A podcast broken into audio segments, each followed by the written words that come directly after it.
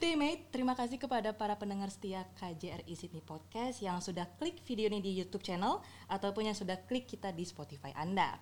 Untuk masyarakat Indonesia yang ada di New South Wales, Queensland, dan South Australia, bagaimana kabarnya hari ini?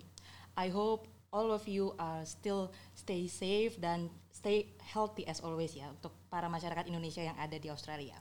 Nah hari ini Agustina Revina akan mewawancarai mewawancarai seorang expert terkait Coronavirus Disease 2019 atau akronim dari COVID-19 dari WHO dengan tujuan untuk memberikan informasi kepada masyarakat Indonesia terkait COVID-19 ini secara umum serta upaya yang dapat dilakukan untuk mengantisipasi penyebaran coronavirus.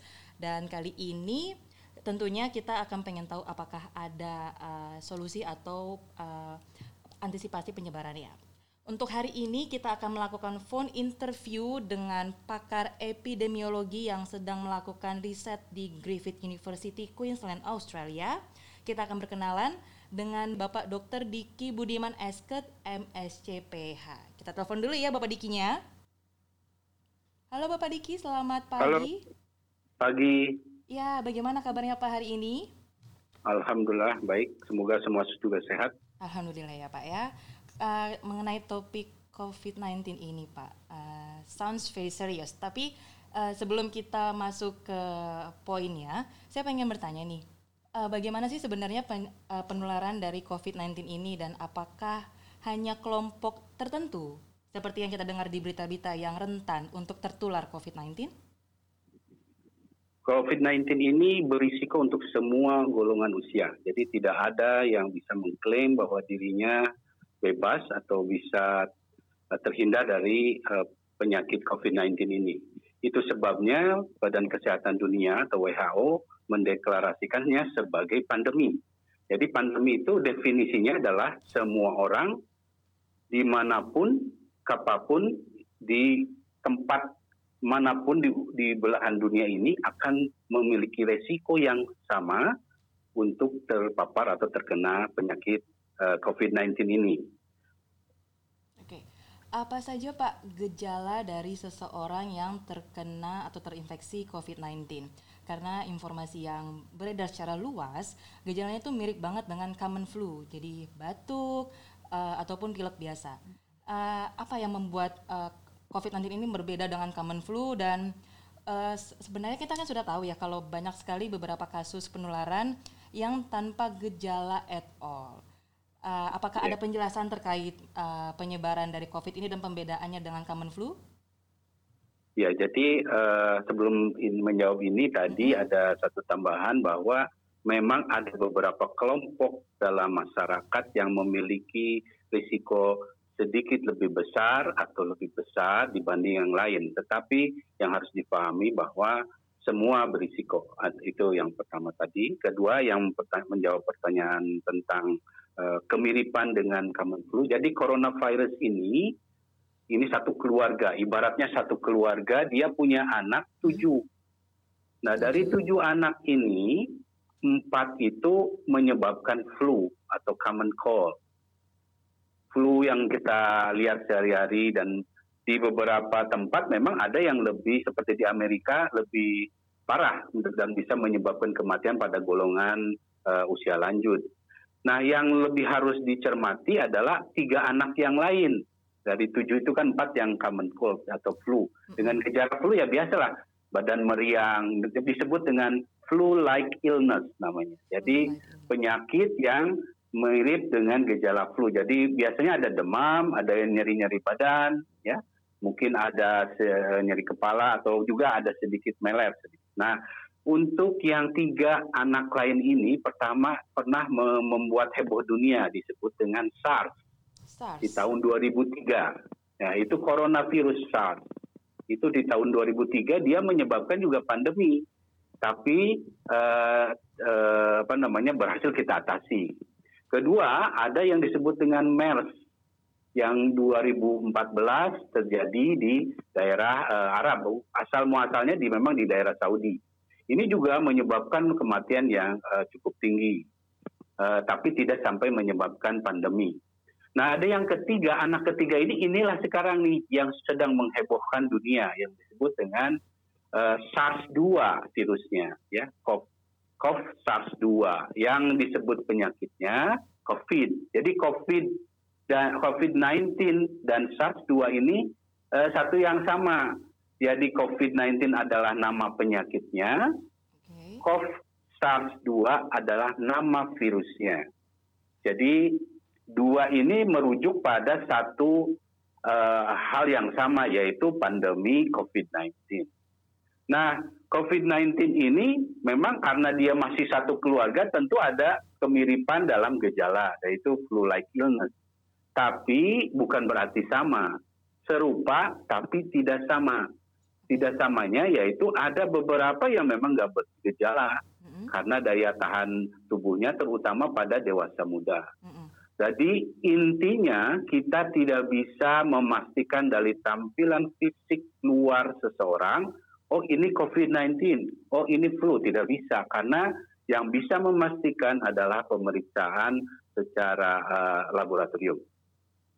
Baik Pak, bagaimana caranya untuk kita tahu apakah yang saya uh, idap misalnya dalam dari keluarga yang Bapak sebutkan tadi, Bagaimana yeah. caranya ada nggak spesifik uh, symptoms yang bisa membedakan yeah. antara common flu dengan COVID-19 ini? Apakah kalau misalnya kita cuma common flu biasa harus cek coronavirus karena untuk preventif uh, tindakan atau yeah. apakah ada solusi lainnya, Pak?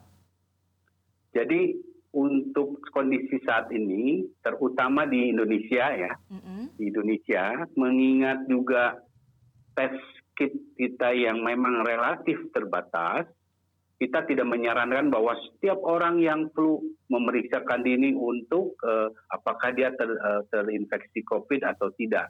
Itu tidak kita anjurkan karena keterbatasan juga tes kit. Jadi kita lebih mengutamakan pada orang-orang yang memang memiliki riwayat pergi dari tempat yang memang uh, epicenter misalnya epicenter dari pusat pusat wabah lah epicenter itu pusat wabahnya misal dari Iran dia baru datang dari Iran mm-hmm. dari Italia atau dari Korea ya atau dari Jepang. Nah kita dia punya gejala flu itu harus wajib.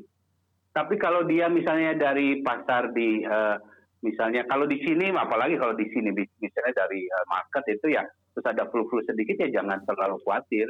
Yang penting istirahat dan kecuali bila memang ketika setelah beberapa hari ini kok ada gangguan di pernafasan. Kok tambah sesak atau ada gangguan nafas, nah itu harus segera ke rumah sakit untuk dipastikan. Hmm. Pertanyaan selanjutnya nih Pak, masih berhubungan dengan if kita ke mengalami gejala COVID-nya, apakah benar Avigan dan chloroquine bisa menyembuhkan COVID-19? Karena kan eh, baru-baru ini pemerintah Indonesia uh, mencetuskan kalau Avigan dan chloroquine ini bisa untuk menyembuhkan COVID-19. Apakah itu menyembuhkan atau mencegah untuk tidak semakin besarnya spread dari COVID ini? Lalu masih dengan pertanyaan yang sama, Pak. Yeah. Iya. Uh, kalau tadi Bapak bilang jika seseorang sudah terinfeksi COVID-19, apakah dia bisa sembuh sendiri? Kalau memang bisa, Baik uh, mohon dijelaskan kepada kami bagaimana caranya supaya kita tidak uh, misalnya kita lagi common common flu kita tiba-tiba langsung coronavirus cek malah kita yang jadi kena virusnya yeah. seperti yang bapak bilang tadi kan yeah. dan uh, pertanyaan selanjutnya juga faktor apa sih yang menyebabkan uh, terdapat sejumlah kasus individu yang berhasil sembuh hmm. kita kan sudah tahu right. di Indonesia banyak sekali uh, yang bisa yeah. sembuh. Lalu juga di Australia juga. Nah, kira-kira apa yeah. faktor yang bisa menyebabkan tersebut, Pak? Boleh tolong jelaskan kepada kami, Pak? Baik. Ya, yang pertama tentang obat. Jadi hmm. secara data valid, baik yang ada di, terutama kita saat ini harus merujuk pada uh, eh, WHO atau Badan Kesehatan Dunia sebagai badan otoritas resmi yang saat ini memimpin perlawanan terhadap COVID-19 ini karena mereka menghimpun seluruh uh, ahli dari berbagai belahan dunia, termasuk uh, saya juga terlibat di situ uh, memberi beberapa uh, apa uh, dukungan ataupun support uh, dalam riset-riset. Jadi untuk obat sebetulnya sampai saat ini belum ada yang dianggap sahih ya belum dianggap ada ya, ya? valid, belum ada yang dianggap sahih ataupun valid. Uh, tetapi ini semua center, semua negara berupaya dengan beberapa uji coba. Nah, jadi uh, obat yang tadi disebutkan, mm-hmm. ya, Avigan dan juga kokoin ini sebetulnya masih dalam taraf uji uh, penelitian lah, uh, belum firm. Jadi yang kaitannya dengan hal ini, bahwa kenapa masih dalam belum bisa dianggap valid itu karena memang jumlah yang dilakukan tes ujinya masih kecil, ada 20 orang. Ya. Jadi secara kedokteran metode ini masih belum kita anggap layak. Tetapi upaya yang dilakukan pemerintah ya tidak ada salahnya juga. Ya kita uh, ini jadi dalam hal pandemi ada satu prinsip yang harus dipahami bahwa aksi aksi aksi itu yang paling penting. Jadi aksi nyata itu uh, sangat penting. Jadi jangan jangan menunggu uh, sampai ternyata obatnya nanti ya ini jadi ada banyak upaya yang harus kita lakukan. Salah satunya ya uh, saya kalau saya di di beberapa uh, wawancara lain uh, saya menyampaikan ya kita tidak tidak bisa juga menyalahkan pemerintah. Toh secara secara saintifik memang ada walaupun belum valid ya, ya satu itu. Kedua tentang kesembuhan. Jadi definisi untuk covid ini kita harus menghindari namanya sembuh. Karena memang belum ada obatnya jadi yang ada di istilah di yang kita sampai saat ini pakai adalah recovery. recovery. Jadi pemulihan ya, pemulihan. Jadi artinya memang pulih sendiri si badan orang sakit ini melakukan perlawanan dalam antibodi yang melawan virus ini dan dia berhasil. Nah, jadi di Australia ini sendiri secara umum uh, untuk yang mild ya obatnya adalah panadol saja. Panadol atau paracetamol ini kan hanya untuk menghilangkan gejala yang kayak flu tadi, nyeri-nyeri badan segala macam. Sisanya adalah diserahkan pada tubuh sendiri dengan dukungan nutrisi yang baik ya untuk melawan virus itu sendiri. Itu sebabnya yang terjadi di beberapa tempat di negara itu bahwa sebetulnya bukan yang sembuh, katakan bukan sembuh ya, itu yang recovery itu karena memang status imun dia sudah membaik ya. Dan uh, ada yang kelewat nggak tadi? Uh, faktor yang bisa membuat dia bisa sembuh itu ya karena berarti umumnya usia yang di bawah uh, 40 tahun. Umumnya rata-rata itu dia memiliki uh, apa namanya sistem imunitas yang lebih baik. Jadi ada faktornya dia memang usia dewasa muda, kemudian juga dia tidak punya penyakit yang mendasari, artinya misalnya penyakit mendasar itu dia punya diabetes atau tidak misalnya dia perokok atau tidak. Nah, itu jadi ada pola-pola hidup sehat sebelumnya juga yang juga berpengaruh. Ada juga penyakit-penyakit yang sebelumnya ada di dia yang juga akan berpengaruh. Right, right. Kalau tadi Bapak misalnya bilang imunitas itu membantu banget untuk penyembuhan atau recovery dari seseorang yang sudah terkena COVID-19. Betul. Uh, dari pandangan Bapak sendiri, ada nggak misalnya uh, buah atau makanan atau mungkin pengobatan yang bisa meningkatkan imunitas seseorang dari kalangan tertentu baik itu yang sudah manula ataupun yang masih usia di bawah 40 tahun untuk mengkonsumsi yeah. buah ataupun makanan tersebut sehingga imun mereka bertambah dan menjadi kuat untuk melawan si COVID-19 ini, Pak. Baik, uh, terkait imunitas, mm -hmm. apa pun jenis penyakit di mana pun kapan pun ya, nggak cuma nggak cuma COVID-19 ini, jadi pola makan yang sehat, uh-huh. seimbang, right. itu akan menjamin status atau daya tahan tubuh kita akan baik. Jadi uh, daya tahan tubuh itu dipengaruhi banyak faktor. Uh, selain nutrisi yang baik, keseimbangan antara terutama harus proteinnya nih. Protein ini berperan penting ya protein untuk peran penting, me, ya protein itu punya peran penting dalam sistem imunitas kita. Jadi kalau seseorang itu intake proteinnya atau eh, masukkan proteinnya kurang dalam sehari, dia akan menurunkan daya tahan tubuh uh, seseorang ya, orang itu. Jadi misalnya protein kan dari telur, kalau kita ada tahu, tempe, itu sudah cukup ikan ya untuk me, me, me intake protein kita cukup. Kemudian faktor lain, uh, tentu yang lain ada yang nah, karbohidrat segala macam tetap harus. Ada, uh, saya singgung yang paling penting saja. Kedua, vitamin C Vitamin C ini juga akan untuk uh, meningkatkan daya tahan tubuh dan vitamin C ini ada di banyak makanan apa buah-buahan. Buah-buahannya harus yang berwarna. Warna semakin berwarna buah yang kita konsumsi bervariasi ya warnanya. Kan buah itu ada macam-macam. Semakin bervariasi baik buah dan sayuran yang kita konsumsi akan semakin lengkap nutrisi vitamin mineral yang kita peroleh setiap hari. Itu prinsip yang harus diketahui semua orang. Jadi vitamin C dan di situ ada lagi namanya vitamin D. Vitamin D. Eh, vitamin D. Ya, vitamin D ini penting untuk juga daya tahan tubuh. Cuma harus ketahui vitamin D ini memerlukan sinar matahari untuk terbentuknya vitamin D ini. Jadi memang kita nggak bisa terus-menerus uh, tidak terpapar sinar matahari. Ini yang terutama di beberapa negara yang paparan sinar matahari uh, dalam musim winter yang kurang, ya asupan vitamin D-nya di, di, di ada suplemen tambahan itu bisa membantu. Kemudian untuk imunitas ini juga ada faktor lain yang berpengaruh yaitu uh, tidur. Jadi istirahat yang baik, yang cukup berkualitas itu akan juga menjamin sistem imunitas seseorang. Jadi walaupun makanannya bagus, nutrisi bagus, tidurnya kurang, sering begadang misalnya, itu akan menurunkan imunitas kita. Dan satu lagi yang juga akan berpengaruh adalah kebugaran. Kebugaran ini akan membantu metabolisme tubuhnya itu akan optimal. Kebugaran itu berarti ya kita harus uh, bergerak. Ya, ya hmm. oke. Okay. Oke. Okay. Kalau uh, kita sebentar Pak Baik. Menurut health.newsouthwales.gov.au nih Pak, yeah. per kemarin 23 yeah. Maret, uh, yeah. confirm casesnya itu ada 669. Baik. Uh, lalu juga untuk confirm tested and excludednya ada 56.272. Dan jika yeah. di total itu ada 56.941. Nah, sedangkan hmm. untuk dead cases sendiri di New South Wales ada enam yang sudah yeah. confirm dan di Western Australia itu ada satu. Sedangkan di Queensland yeah. itu masih zero. Yeah. Uh, how come uh, Queensland itu bisa menjadi salah satu state yang sampai saat ini bisa dibilang belum ada uh, cases dead. Lalu hmm. bagaimana uh, jika, uh, dari pemerintah setempat atau pemerintah Indonesia juga menyarankan untuk social distancing? Sepenting apakah untuk kita mendistancing diri sendiri kita terhadap orang lain, Pak?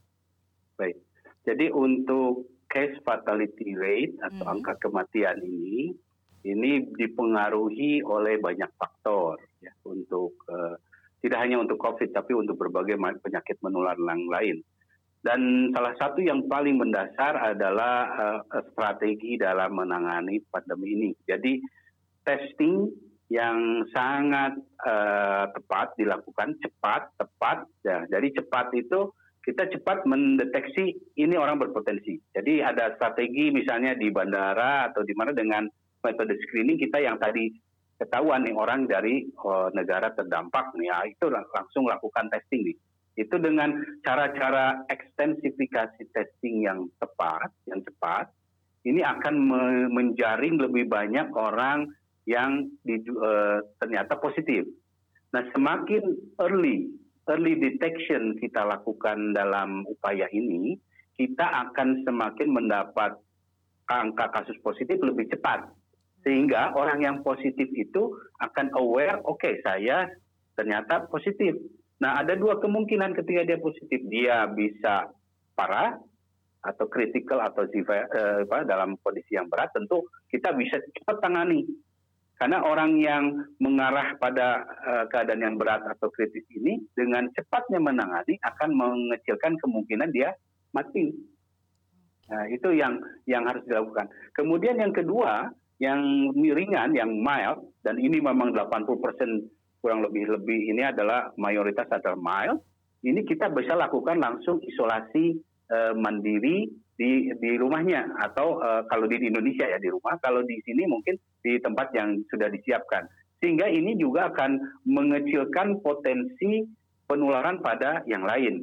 Artinya kenapa semakin orang kalau kita biarkan nih orang-orang muda ini oke okay, dianggap dia aman. Nah, kan di luaran ini ada orang yang tadi saya bilang berisiko, yang orang lansia. Nah, dia ketika terkena ya ini akan memperbesar peluang terjadinya kematian. Jadi kematian yang ter, uh, saya kenal cukup baik dengan uh, kepala uh, kesehatannya di Queensland, ya. Uh, kita sering diskusi dia memang punya strategi yang bagus untuk Queensland. Kalau saya boleh declare di sini, saya kira Queensland salah satu yang bagus ya dalam membuat uh, respon terhadap pandemi ini. Dan kenapa bagus? Karena harus diketahui pengalaman itu penting pengalaman disaster di Queensland, ingat waktu flood uh, banjir besar di 2011 atau berapa tahun yang lalu itu, itu mem, ini dalam artian disaster management, ini melatih juga dan artinya mereka punya pengalaman dalam ini kan sama disaster juga sebenarnya. Ini disaster penyakit. Jadi uh, saya melihat kesiapan di sini Queensland jauh lebih siap. Kemudian tentang uh, Eh, eh, social distancing ini ini sangat penting. Yang tadi yang diisolasi tadi itu ya itu juga bagian daripada mm, social distancing. Jadi sebetulnya uh, social distancing ini istilah baru ya.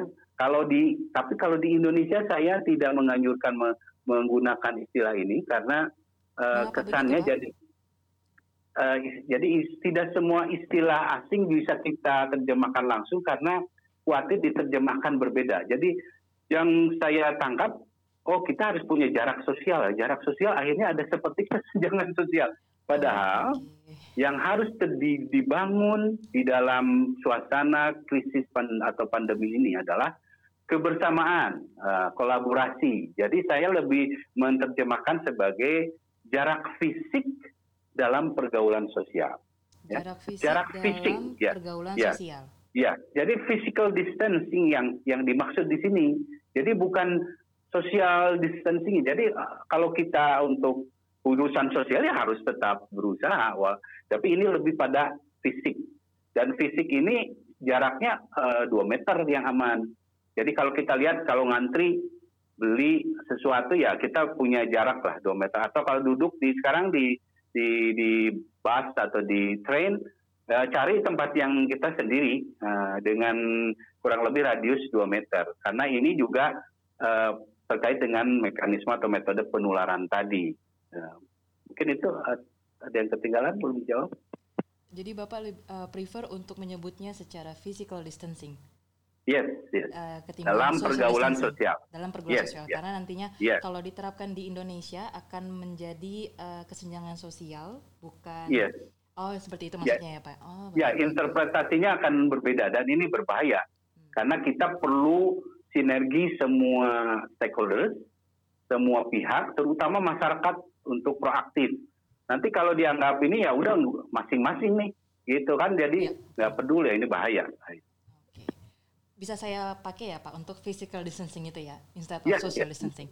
Right. Uh, kalau tadi kita ngomongin seberapa penting untuk physical atau social distancing, uh, kalau misalnya kita mau still doing our daily activities uh, seperti yeah. belanja ataupun mungkin harus uh, check up misalnya untuk yeah. uh, uh, golongan uh, golongan tertentu uh, gimana caranya supaya kita tuh nggak menjadi carrier atau kita tidak uh, menularkan atau tidak terjadi penularan COVID-19 selama kita melakukan aktivitas sehari-hari.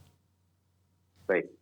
Jadi untuk upaya yang bisa dilakukan oleh kita masing-masing dalam termasuk saya ya di sini pun saya lakukan. Jadi pertama yang harus difahami masalah masker ya. Masker ini uh, bukan sesuatu yang wajib dipakai oleh populasi umum. Ya, artinya masyarakat umum yang sehat ya jangan pakai masker. Oh, jadi karena untuk orang sehat jangan pakai masker.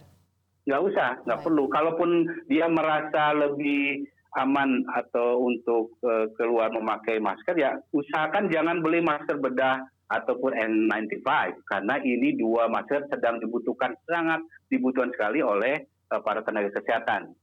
Sedangkan kalau tenaga kesehatan ini tidak terlindung, ya mereka terinfeksi, ya siapa yang akan melayani masyarakat yang sakit? Kematian bisa lebih tinggi lagi. Jadi kalau merasa memang perlu untuk memakai masker, buatlah sekarang sederhana toh tidak harus ini. Yang penting itu yang tadi physical distancing ini dua meter sudah cukup. Jadi kalau pakai masker pun kalau jaraknya dekat tidak efektif.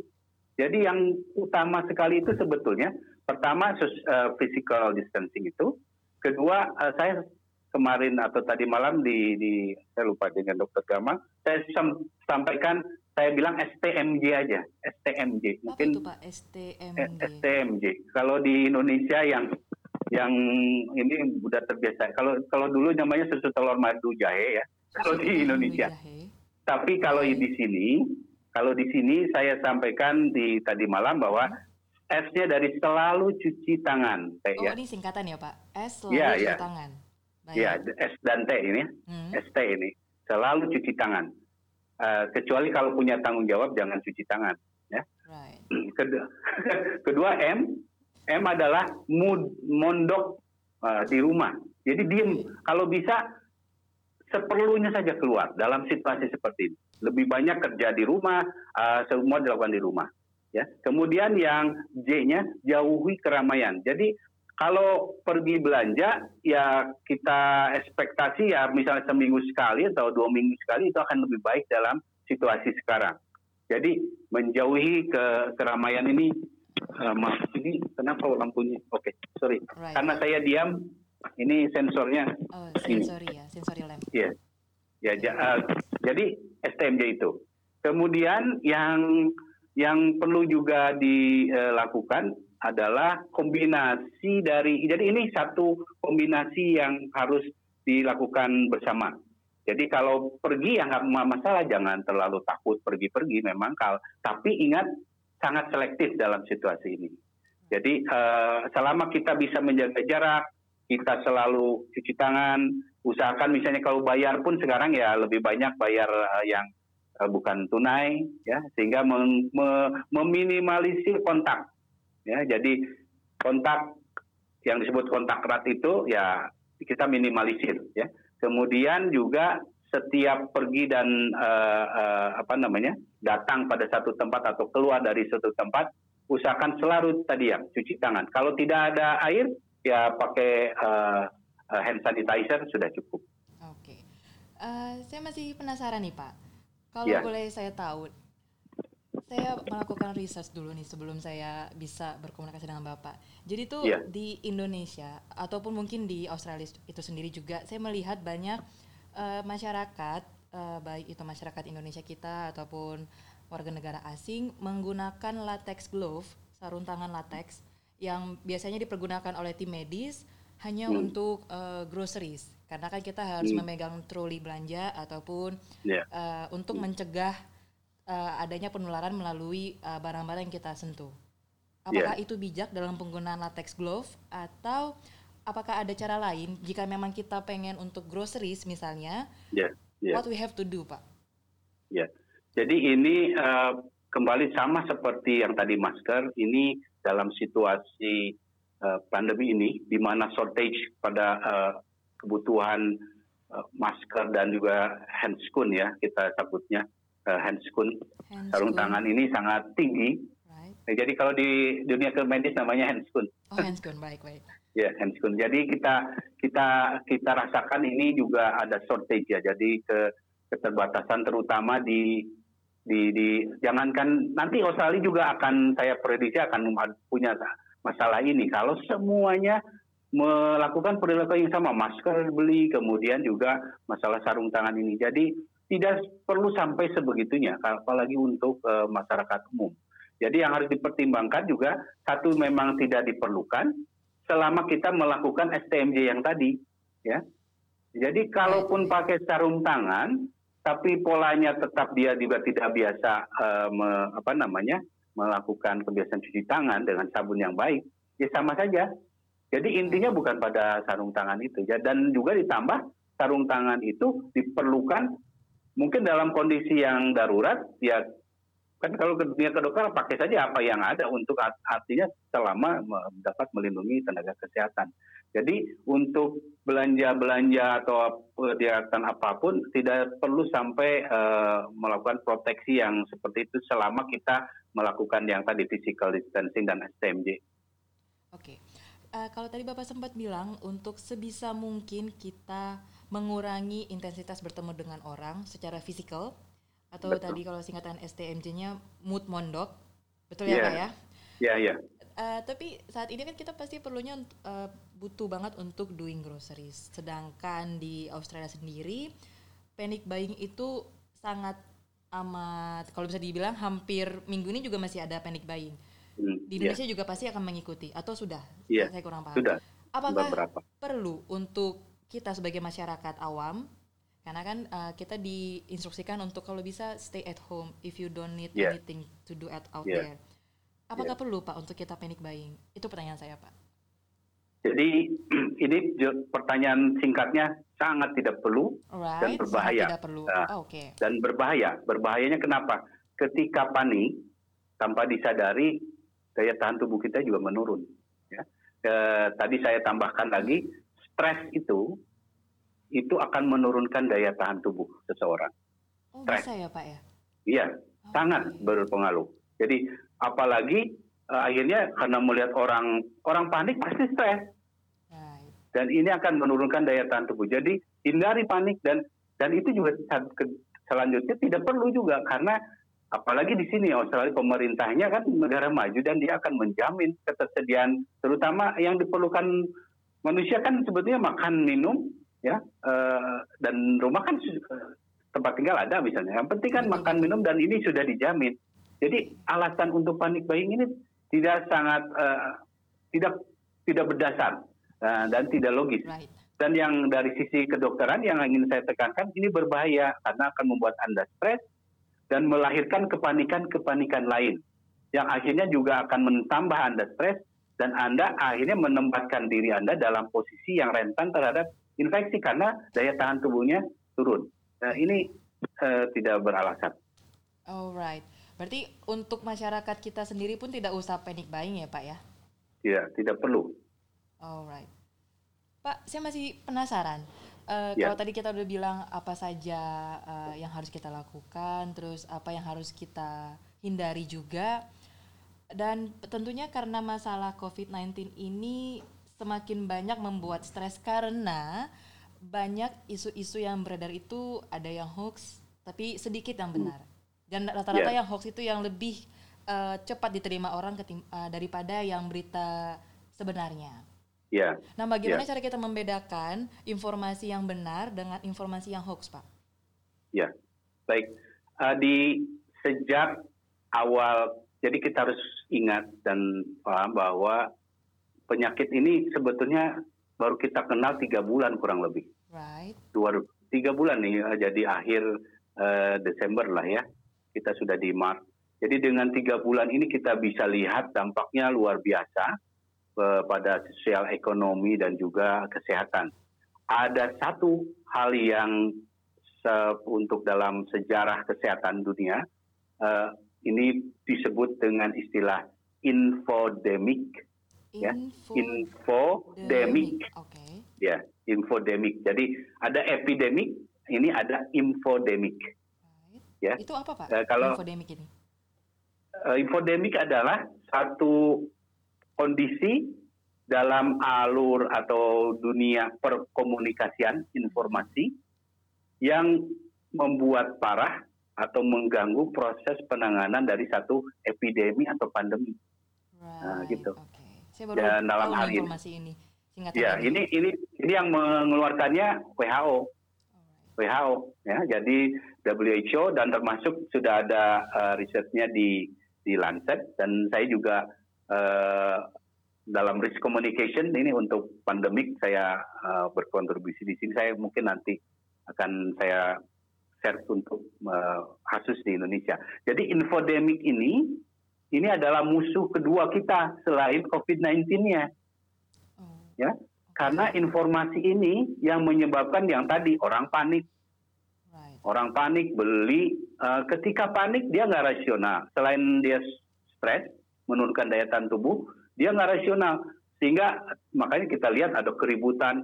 Mau orang sedang berkerumun juga ya dia datang. Padahal itu berarti membuat posisi dia lebih berisiko kan. Ini berbahaya karena ketika orang panik dia tidak rasional, dia mengikuti informasi-informasi yang juga sering kali sebagian besar menyesatkan. Misalnya yang terjadi di Indonesia sekarang orang berbondong-bondong beri kloroquine. yang tadi disebut padahal secara uh, penelitian ya belum secara, sahih terbukti malah itu termasuk obat yang keras ada beberapa risiko dan kita temukan ada yang uh, karena konsumsi yang di luar uh, rekomendasi dokter akhirnya menjadi masalah kesehatan. Jadi sekali lagi dengan informasi yang beredar ini ada beberapa prinsip yang harus kita uh, lakukan yaitu yaitu selalu dengan uh, selektif memilih atau memilah informasi lihat dari siapa institusi yang bisa kita pakai tentu institusi pemerintah. Right. Kalau untuk COVID-19 yang saya sarankan WHO sajalah WHO, WHO ya? WHO ya, WHO atau Badan Kesehatan Dunia itu kalau kalau kita nggak mau yang lain-lain yang lebih itu udah cukup itu aja WHO. Kalau misalnya mau yang di Indonesia di Indonesia juga ada Kementerian Kesehatan dan juga uh, eh, WHO-nya Indonesia. Betul. Nah kalau misalnya ini para para pakar juga banyak yang mengklaim ini, men, bilang inilah segala macam. Jadi kita juga harus berhati-hati karena tidak semua pakar itu juga memahami kondisi pandemi karena pandemi itu kondisi yang berbeda dan yang misalnya sudah sudah terrecognize uh, katakanlah di, di kami memang di center uh, di Griffith ini memang menggeluti sekarang memonitor ini ya bisa lah merujuk hanya memang uh, apa namanya untuk hal-hal yang tertentu nanti bisa saja lewat KJRI misalnya menyampaikan beberapa pertanyaan saya sendiri akan siap untuk membantu. Jadi sekali lagi uh, terutama dalam men-sharing juga, men-sharing informasi selalu cross check. Apalagi pada beberapa pesan yang dibawanya sebarkan, sebarkan bagikan. Nah, ini intinya uh, biasanya sebagian besar itu 90% itu tidak tidak benar intinya. Okay. Jadi uh, dari kalau dari sisi Pak Diki sendiri juga sudah banyak yang menerima uh, hoax yang disebar di WA grup biasanya ini Pak ya? Oh, banyak sekali. Nah, saya tiap hari itu banyak. Nah, salah satu yang saya dapat nih uh, kalau misalnya COVID-19 ini bersifatnya tuh airborne, Pak. Apakah yes, itu yes. hoax atau masih dicari tahu kebenarannya atau bagaimana, Pak? Jadi airborne ini yang menular lewat udara ini memang sudah ada rilis dari uh, hasil penelitian berdasarkan hasil penelitian dan di, di, di state oleh WHO bahwa memang ada potensi ada potensi ya COVID, Pak ya ada potensi COVID-19 ini untuk bersifat airborne. Kenapa WHO mengumumkan secara awal karena untuk me, meraise apa me, me, meningkatkan kewaspadaan terutama para tenaga kesehatan. Uh, ini ini penting sekali dalam strategi ini. Ketika ada informasi walaupun ini masih penelitiannya juga masih awal, tetapi itu sudah jadi satu dasar untuk kita uh, mengambil tindakan precaution, ya pencegahan uh, awal. Jadi mencegah kan tentu lebih baik daripada uh, mengobati. Jadi betul, betul, Pak. terkait yang tapi untuk difahami juga bahwa ini bukan berarti kita ini keluar jadi nggak bebas tidak begitu juga karena virus itu juga punya keterbatasan jadi dia nggak terbang ke mana-mana jauh begitu, nggak. Jadi dia ada ada ada ini tadi post uh, yep. ada keterbatasan. Jadi umumnya yang tadi physical distancingnya 2 meter itu aja sudah cukup. Right. Jadi kalau kalau kalau airborne ini, mohon maaf kalau orang Indonesia itu senang misalnya makan pete, ya. Pete. Mm -hmm. Tahu ya pete ya di Indonesia di sini juga ada. Mm -hmm apalagi kalau ke China, uh, Chinese ke China market itu dan saya juga senang peta ini. Kalau kita ini indikator kita bahwa kita belum aman itu kalau kita bisa mencium wangi bau makanan seseorang yang sudah dia makan itu berarti kita dalam radius yang tidak aman. Ya. Artinya kalau kita bisa mencium, oh ini orang bau pete nih, oh berarti kita itu harus lebih jauh lagi. Oh, karena kita terlalu dekat ya, ya secara fisiknya ya Pak. Berarti itu terlalu dekat. Jadi memang dua meter ini sangat penting. Jadi kalau nggak tahu ini uh, menurut dokter Diki ini dua meter gimana ya? Kalau kita bisa nyium badannya, bau badannya, bau uh, makanan yang di ini, wah itu udah terlalu dekat Anda gitu harus lebih mundur lagi. Betul, Pak. Ini menarik sih Pak. Uh, Oke, okay. yeah. jadi Uh, saya udah dapat banyak banget informasi Pak, uh, baik yeah. itu untuk saya sendiri dan juga untuk para pendengar setia KJR Institute ya. Podcast yeah. dan untuk uh, kami masyarakat Apa yang Baik. harus kami lakukan atau misalnya dari Bapak sendiri dari salah satu pakar ya. epidemiologi, apakah ada pesan Pak untuk para pendengar dari podcast kami yang bisa Bapak sharekan kepada kami? Baik, uh, pesan saya pertama kita harus pahami bahwa kita dalam situasi pandemi. Situasi pandemi ini artinya situasi yang bukan normal, ya, tidak normal, unusual. Jadi kalau situasi tidak dalam kondisi normal. Saya tidak menyebut belum kritis banget memang, tapi ini sudah jelas kita dalam situasi yang tidak normal. Artinya jangan business as usual. Ya, jangan kita pergi ke mana-mana bebas, dekat dengan orang bebas, pegang sana sini bebas. Tidak, ini kita dalam situasi yang tidak normal. Artinya kita harus selalu waspada, lakukan tadi yang uh, physical distancing dan STMJ tadi selalu karena kita dalam situasi yang tidak normal. Karena kita dalam unusual situation, ya situasi yang tidak normal, kita tidak jangan melakukan bisnis as usual. Jadi kita harus melakukan satu adaptasi, ya adaptasi terhadap situasi yang saya uh, prediksi yang memang akan perlu waktu bisa tiga bulan, tergantung upaya semua uh, bisa enam bulan ya bisa lebih malah. Jadi ini ada beberapa uh, tahapan yang harus dilakukan bersama. Jadi kita sudah harus mulai sekarang semua melakukan adaptasi perubahan gaya hidupnya perubahan uh, uh, mindsetnya jadi bahwa oh saya saya biasanya harus pergi ke tempat itu belanja misalnya setiap hari ini. Ya sekarang udah harus berubah semuanya. Oh saya sekarang uh, bekerja kenapa harus dari rumah? Ya memang situasinya sudah unusual. Dan itu yang harus kita lakukan adaptasi ini dalam rangka mendukung upaya global. Bukan upaya Australia saja bukan upaya Indonesia saja tapi semua global. Jadi dalam pandemi ini setiap orang punya peran, setiap orang penting, ya. Jadi setiap orang punya peran dan penting ini kalau tidak dilakukan, dia akan berakibat sebaliknya. Dia akan menyebabkan salah satu yang terus menyebabkan penyakit ini berkembang. Jadi proaktiflah dan berubahlah disesuaikan dengan kondisi uh, uh, situasi yang saat ini. Dan tetap produktif. Oke, okay. jadi uh, selain physical distancing kita tetap harus produktif, tapi mengurangi sebisa mungkin kegiatan yang unusual. Uh, I mean like maksudnya kesehatan. Kalau misalnya kita kegiatan suka jalan-jalan at the weekend itu kita harus kurangin, yes. karena kita Betul. harus lebih banyak mood mondok seperti bapak Betul. tadi bilang ya, yes. untuk kita yes. membantu agar COVID-19 ini tidak menyebar semakin Betul. parah.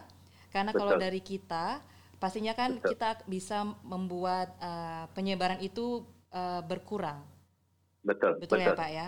Ya. Right. Ada satu sebelum ini karena ada uh, tadi pagi saya menerima banyak WhatsApp dari Indonesia, right. termasuk dari wartawan. Ini karena mendekati bulan puasa, hmm. ada uh, apa ya Idul Fitri dan kita tahu kebiasaan masyarakat kita adalah mudik, ya. Oh. Jadi uh, saya dari awal sekarang uh, prediksi memang pada saat itu akan sangat berisiko kalau kita mudik. Dan ini bagian dari adaptasi itu. Karena situasi tidak normal mudik saya tidak sarankan. Dan saya sudah akan sampaikan ke kantor presiden masukan ini. Jadi kita terpaksa seperti China pada tahun baru uh, Imleknya mereka beberapa waktu lalu. Mudik tahun ini ya kita di rumah saja. Lebih. Dan kalau kita paksakan bukannya membawa ini malah kita khawatirnya malah membawa uh, bencana untuk daerah kita. Karena bisa saja di, di tempat mudiknya itu belum ada virusnya ya kita sendiri yang rombongan yang mudik ini ya, malah membawa ini berbahaya. Dan pesan terakhir yang tadi kita produktif ingat untuk para mahasiswa nih yang di belajar di rumah ya di baik di Australia terutama ini karena termasuk yang di sini di Queensland uh, dulu ketika wabah uh, wabah hitam disebut di Eropa di abad 14 hmm. terjadi itu uh, Isaac Newton itu salah satu mahasiswa ya di di Inggris sana. Dia juga terpaksa harus bekerja di rumah, belajar di rumah karena semua di, di, diharuskan belajar di rumah untuk menghindari penularan. Jadi ini bukan bukan sejarah yang yang baru kemarin-kemarin dari abad 14 sudah terjadi ini.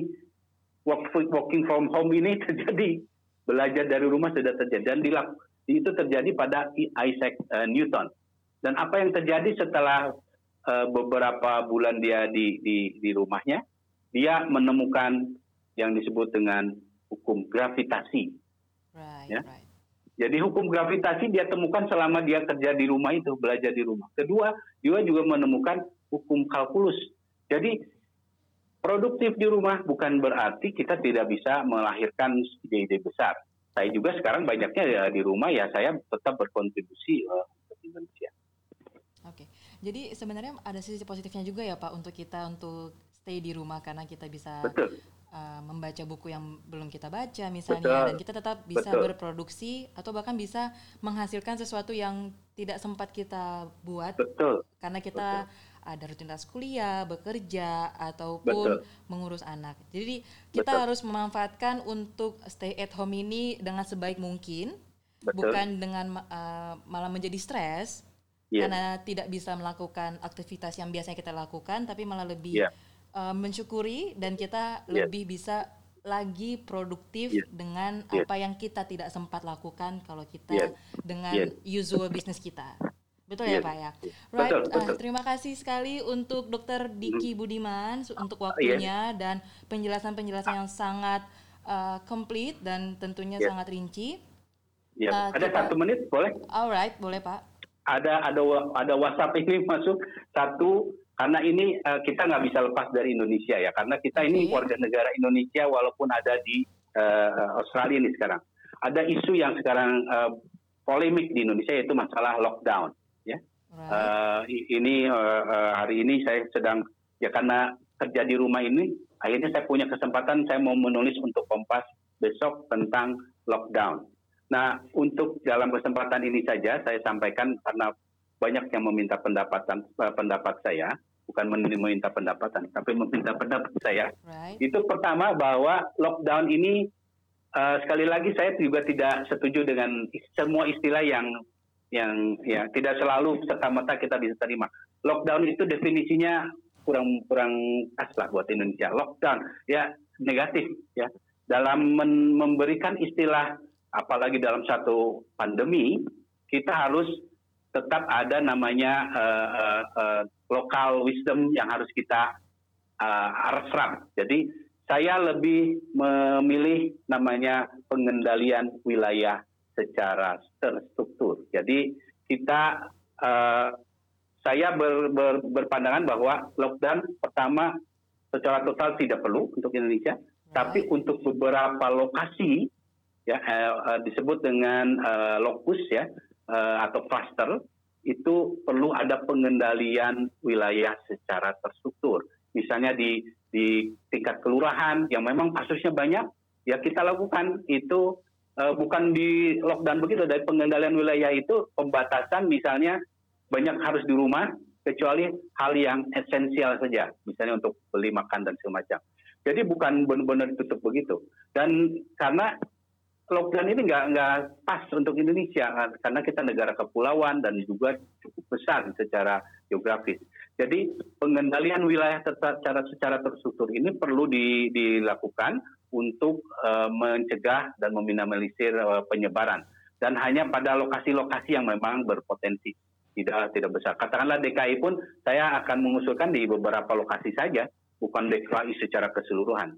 Dan itu memang penting untuk me, mengcontain dari uh, virus ini.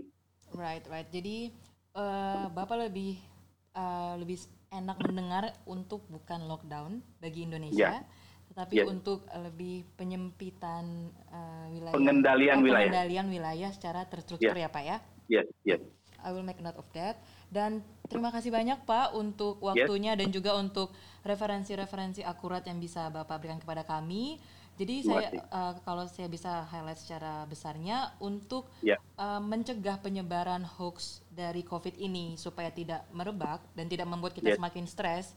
Karena kita harus stay at home, kita lebih baik untuk mengacu kepada WHO atau WHO, baik Yes. itu WHO di Betul. Australia ataupun WHO di Indonesia untuk yang Betul. tinggal di Indonesia.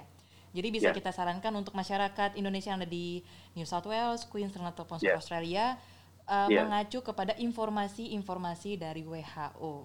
Betul, betul. Dan untuk tidak panik Selain Kementerian Kesehatan ya. right, selain Kementerian. Kesehatan untuk yang di Indonesia ya Pak ya. Ya, ya.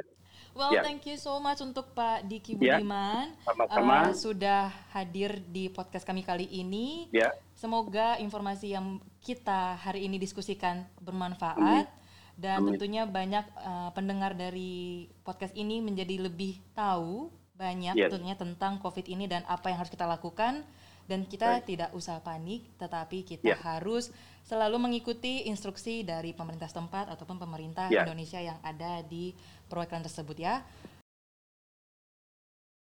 Terima kasih banyak Bapak Baik, Diki. baik. Terima kasih. Eh, kita harus sudahi dulu untuk Tosya Baik. kali ini. Semoga Ya. yang di Queensland tetap aman, tetap Ya, healthy amin. juga ya Pak ya dan Bapak dan Kita semua aman. Iya betul Pak. Dan untuk tim dari Griffith University tetap menjadi eh, garda terdepan untuk informasi lebih lanjut ya Pak ya mengenai Baik, COVID ini. baik.